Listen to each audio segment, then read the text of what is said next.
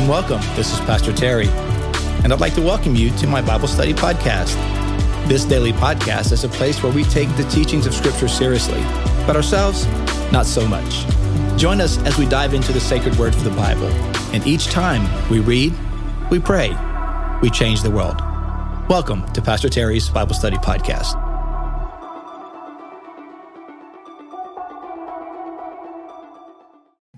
The following episode was recorded in 2021. Let's jump in. Let's do this. All right, he or Hebrews. Wow, it's too early. First Corinthians chapter seven. Today, um, it should be good. Good morning, Christine. Good morning, everybody. Welcome to the daily podcast. We are almost halfway through the book of First Corinthians. And we're right in the midst of this section where Paul's dealing with specific issues in the church. Uh, the Corinthian church was, they were a mess. They were very immature. And ironically enough, uh, they boasted of being uh, mature and super spiritual. But Paul is having to deal with some very um, immature behaviors in the church. Um, and chapter seven, uh, a lot of people believe he's kind of addressing specific questions. Like, uh, as we said earlier, there was correspondence that went on um, back and forth between Paul and the church. And so, uh, in some of the ways that he um, addresses and brings up different issues, uh, one gets the impression that maybe he's working off of a list. Like, there's a list of issues that they've requested he address and so he kind of is going through this litany of um, different issues and circumstances related to marriage and singleness um, and what one should do um, related to those issues. Good morning. All right, we're gonna. Uh, I'm gonna try one more time see if I can share this on Facebook. I still don't see it, so um, to share it on my personal page. Do, do, do, do. Well, well, you guys will have to share it for me. All right, here we go. Uh, First Corinthians chapter seven. You guys know what we do every day. We read, we pray, we change the world. So So now, for the matters you wrote about, they asked him some. They wrote about him some questions. Some questions. Paul, we need your help on this. Give us some insight on this. And so, on the matters you wrote, it is good for a man not to have sexual relations with a woman. That's what they said. So, um, the idea of uh, is it better just to abstain? And um, so Paul's going to address that question first. But since, because remember, Paul talked about, you know, there's no, uh, you know, the sexually immoral, the sexually immoral will not um, inherit the kingdom of God. So he's Paul. So they're saying, well, is it better just for a man not to have a sexual relations with a woman at all, just to be celibate? Um, Paul says, verse two. But since sexual immorality is occurring, each man should have sexual relations with his own wife. Paul says, conversely, actually, quite the opposite, because sexual immorality is so perver- pervasive, you should have sexual relations with your wife and each woman with her husband. Because if you know, getting his point, he's like, man, if you because you you're gonna if you don't if you're not um, having sexual relationships within the marriage bed, you're gonna start looking outside the bedroom. You're gonna start look start looking outside the marriage, and that's where sexual immorality happens. So Paul says you should. Verse three. I hope you guys are ready for this one this morning. uh, y'all ready? Um verse 7 or no no that's not right verse uh 3 The husband, we're in chapter 7. The husband should fulfill his marital duty to his wife. And likewise, the wife to her husband. What duty is that? Sexual. That's what he's talking about. The uh, the husband should fulfill his sexual marital duty. All right, I'm I'm I'm here to fulfill my marital duty. every guy, every husband's like, oh shoot, all right. Never. all right, I'm just I'm just here to fulfill my marital duty. Ah.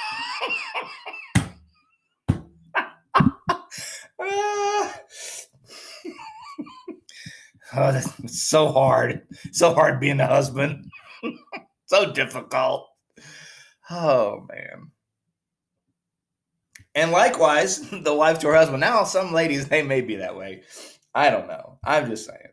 Um, uh, da, da, da, verse 4 The wife does not have authority over her own body, but yields it to her husband. In the same way, the husband does not have authority over his own body, but yields it to his wife. Um, yeah, our uh, we belong to each other, right? Husbands and wives belong to each other.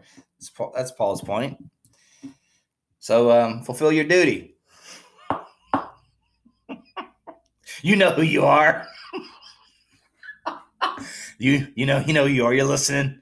Fulfill your duty because your spouse is praying that you will. Uh, I, I digress.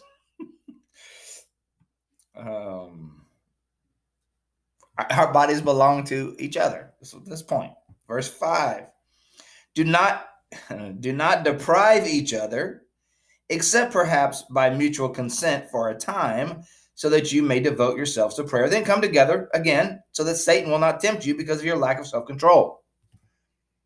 Um, Paul's saying, you know, uh, if you, as, as a couple you may decide to fast from from sex, you may de- you may decide to fast from sexual relations, to pray. oh Lord Jesus, make the time go fast. I'm sorry. I'm sorry, y'all. Good morning. Good morning, everybody. Welcome to the Daily Podcast. We don't always talk about these things, only when the Word of God brings them up and today's one of those days. Um, so, uh, but yeah, as a couple, you may honestly, you may just like you fast from other things, um, food, drink, um, entertainment, whatever, um, to to focus on prayer. You may, as a couple, decide, you know, we're gonna we're gonna fast from from sexual relationships. We're not gonna have sex as we focus on the Lord together. We're gonna pray. Um, says you can do that, but you know, um, as a rule, as a rule, don't deprive each other. Don't deprive each other. Um, but why? Because because of what? Don't deprive each other because uh, because Satan is going to start tempting you. Satan's going to start tempting you.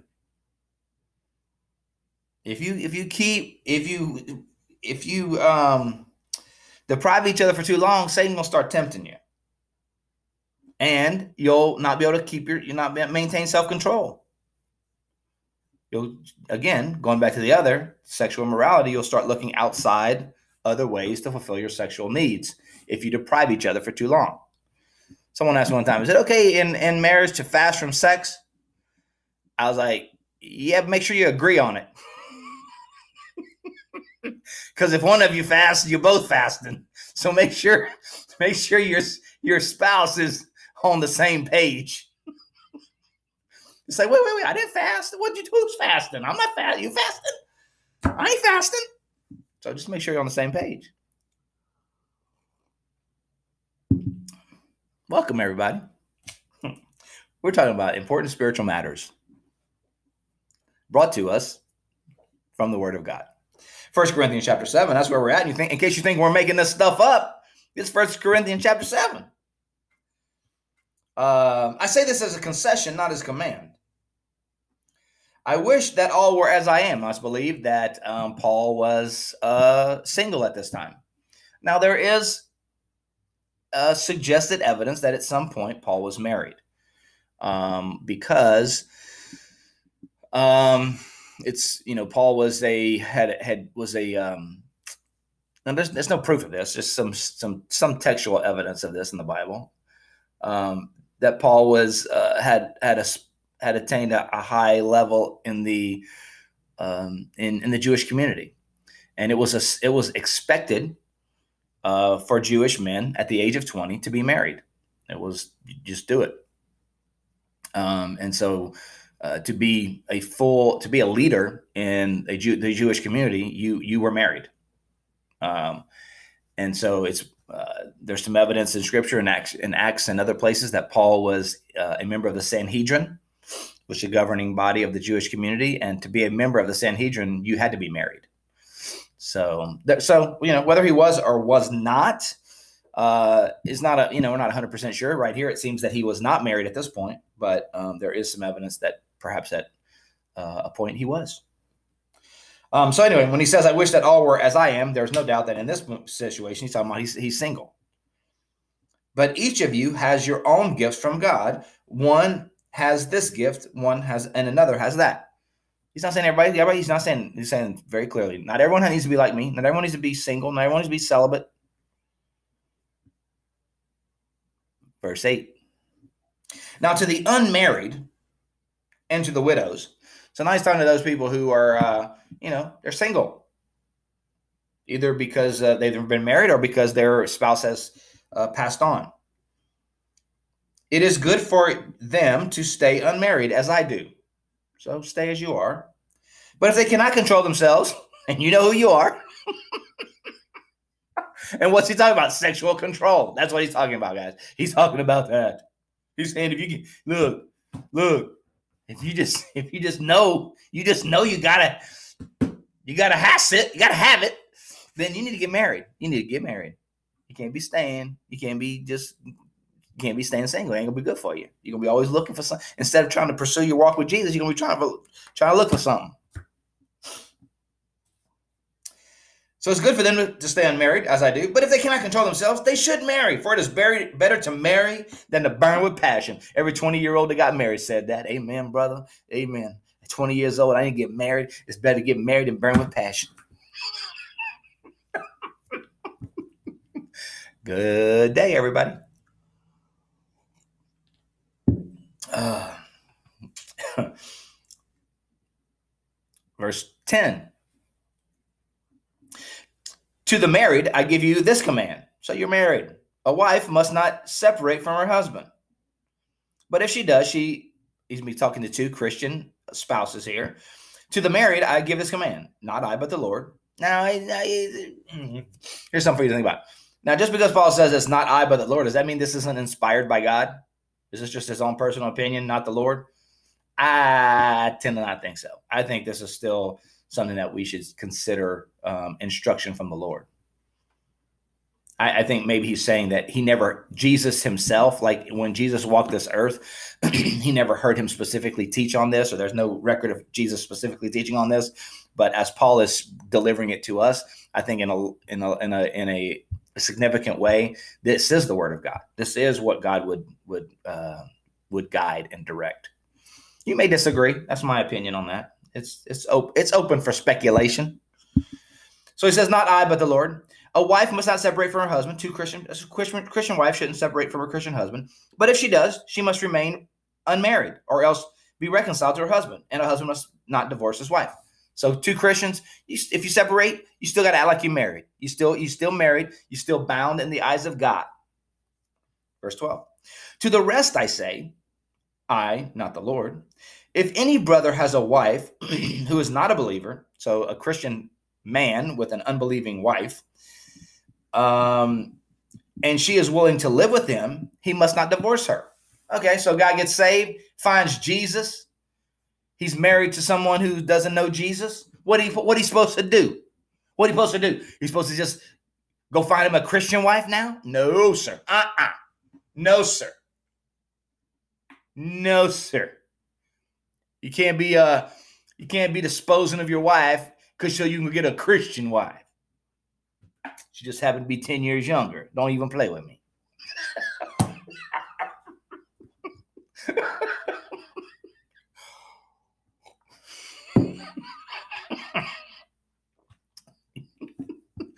Um, yeah, he said, no. You get saved, Jesus grabs your old nasty heart, changes you, puts new life in you, and you and and you, you're married and she hasn't quite come to Jesus. That's your that that's your problem. You got to love her. You got to respect her.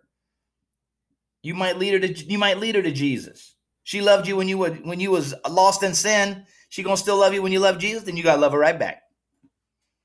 You gotta love her right back. A wife. So yeah. Um, if any brother has a wife who is not a believer and she is willing to live with him, he must not divorce her. If she can put up with your Christian music, then you can put up with her.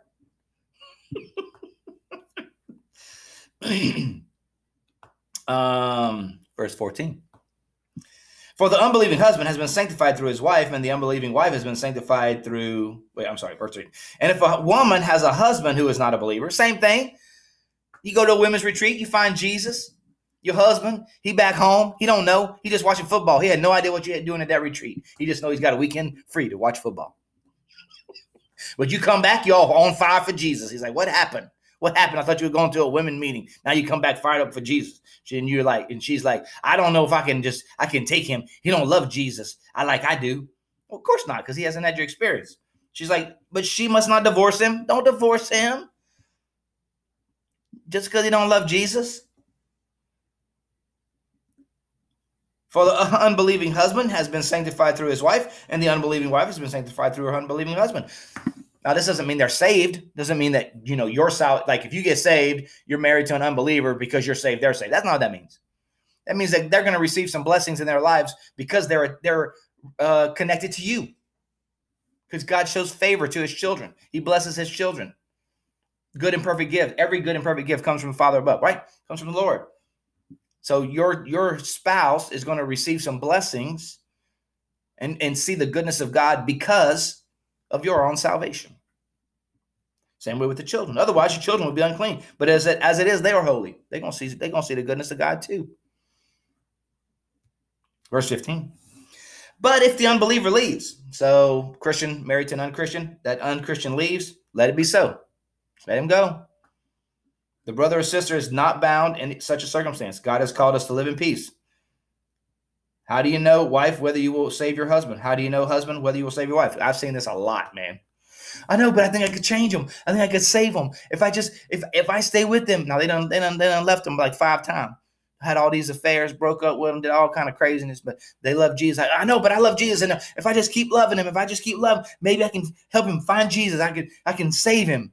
Well, maybe, but you also you may be setting yourself up for a life full of heartache. The point here is uh, biblically, you're not obligated to keep them. The unbeliever leaves, you let them leave. You have permission to do that. Verse 17 Nevertheless, each person should live as a believer in whatever situation the Lord has assigned them. So, however God found you, live like a believer in that situation. If God finds you, finds you when you're single, live live for Jesus single. If God finds you when you're married, live for Jesus if you're married. If, G- if Jesus finds you when you have an unbelieving spouse, live for Jesus with your unbelieving spouse. This is the rule I laid out in all the churches. It's what Paul taught everywhere. Was a man already circumcised when he was called? He should not become uncircumcised. God, you know, God found you like you are. Was a man, uh, he should not be. Circumcision is nothing, and uncircumcision is nothing. Keeping God's command is what counts. Each person should remain in the situation they were in when God called them. Were you a slave when you were called? Do not let it trouble you. Although, if you can gain your freedom, do so. He's talking to slaves now, right? Like if, if God saves you when you're a slave, don't let it trouble you. Don't like, oh man, how can I do? Look, just serve God with all your heart. If you can get free, get free. I love that. For the one who was a slave when God when called to faith in the Lord is the Lord's freed person. Similarly, the one who was free when Christ when called as Christ's slave. You were bought at a price. Do not become slaves to human beings. Brothers and sisters, each person as responsible to God should remain in the situation they were when God called them. Particularly talking to married couples, right? This is specifically and more probably more pronounced than any to to uh, to married couples. Like, what do I need to do? What do I need to do? Well, you just need God. God found you right where you were, so He can work with you right where you're at. You don't have to become something else so that He can work with you. He can work with you right where you are. Verse 25. Now again, he's talking. Now he's going to talk about something else. Now this this particular part now about virgins. Okay. Now what he's talking about here is talking to dads. Remember in that culture, um, marriages were arranged, and so the question then, well, what as a dad, what do I do with my daughter now? Like, should should I, you know, because of Jesus and the end of time and like Jesus is coming soon and we should be focused on Jesus and not all this other stuff. Should I even should I even give my daughter in marriage? What should I uh and that's what the, I mean that was they were that's that's who Paul is referring to when he's referring to about the virgins, about your your daughters. So now about virgins. I have no command from the Lord, but I give I give a judgment as one who by the Lord's mercy is trustworthy. Because of this present crisis, I think that it is good for a man to remain as he is. Are you pledged to a woman? Do not seek to be released. Are you free from a, such a commitment? Do not look for a wife. But if you do marry, you've not sinned. And if a virgin marries, she has not sinned. So if it's okay, you want to, you know, you're not doing wrong if you give your daughter to be married, of course. But those who marry will face many troubles in this life, and I want to spare you this. So, you know, there's complications with marriage. How many of you know that? It's work. Verse 29. What I mean, brothers and sisters, is that the time is short. From now on, those who have wives should live as if they do not. Those who mourn as if they do, did not. Those who are happy as if they were not. Those who buy something as if they were, was not theirs to keep. Those who uh, use the things of the world as if not engrossed in them. For this world in its present form is passing away. Again, he's saying we need to be single minded in our love and devotion for the Lord. We need to be single minded in our love and devotion for the Lord. And all these things are can distract. So we have to live with an intentional focus. So if we add other distractions to our lives, other things to our lives, we just have to be intentional about remaining focused on the Lord. If we're married, yes, you're going to have to consider your spouse's needs, um, not just your own. You know, it's not just about what God wants you to do; it's about what does God want us to do. And so that's that that adds a layer of complication in obeying God.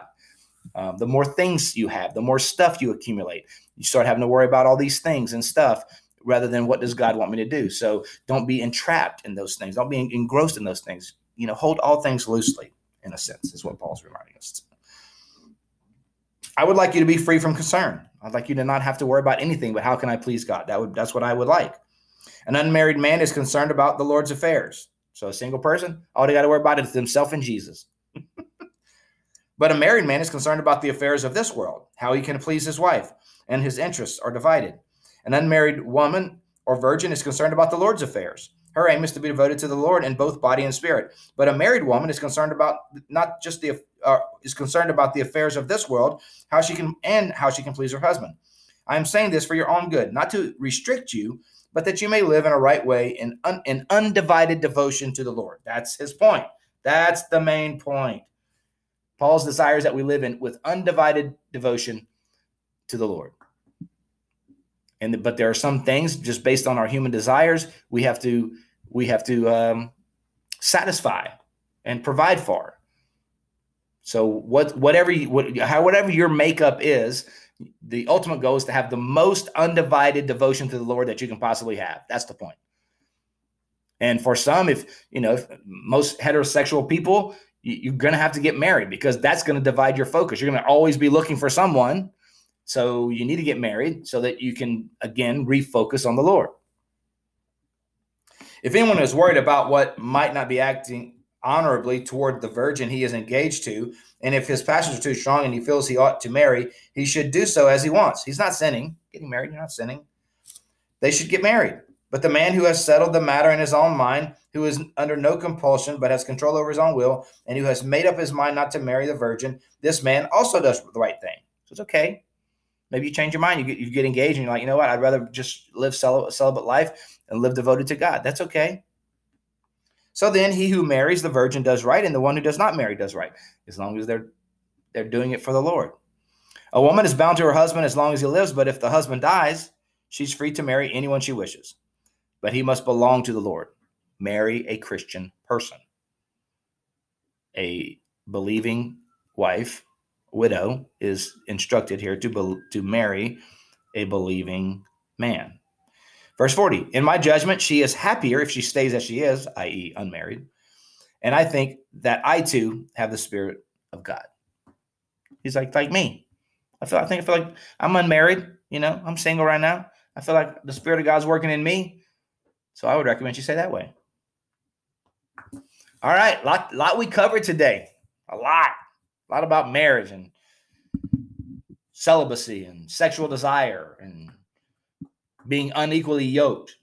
Like, don't do that. Don't be unequally yoked. What do you do if your spouse is unsaved and you are saved, and or vice versa? What do you do? Lots of good practical instruction for um, all of us. All right, you guys. Thanks for being on today. Let's uh let's pray. You know we do. We read. We pray. Let's pray. Lord, thank you for your word. Um, and Lord, we're reminded that um, of how you've created us. You created us as relational, sexual beings and intended for healthy, God honoring relationships. And so, Lord, I pray that in each uh, marriage that's represented, um, each household that's represented, each uh, person, uh, whether they're single or widowed, uh, whatever station in life they are in today, Lord, I pray for fulfillment. I pray for peace. I pray for uh, an undivided devotion to you. Uh, and so, whatever is needed in our lives so that that can take place, I pray it for each and every one of us today. Lord, I pray for um, our children this week. Lord, as many of them go back to school today, some tomorrow, some started yesterday.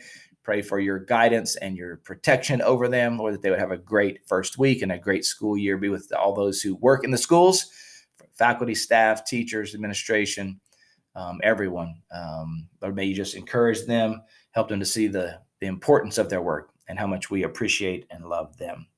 Lord, thank you for my friends today. I pray you'd bless them and encourage them. May they have a great day uh, in fellowship and uh, in uh, in commune uh, communion with you. We love you and give you thanks for all things. In Jesus' name we pray. Amen. Amen. God bless you guys. Have a great day today. Thank you for being part of this. Tomorrow, First Corinthians chapter 8. You think that was crazy? Step chapter seven. Tomorrow we're going to talk about food sacrificed to idols. What? Yeah, we're going to talk about food sacrificed to idols.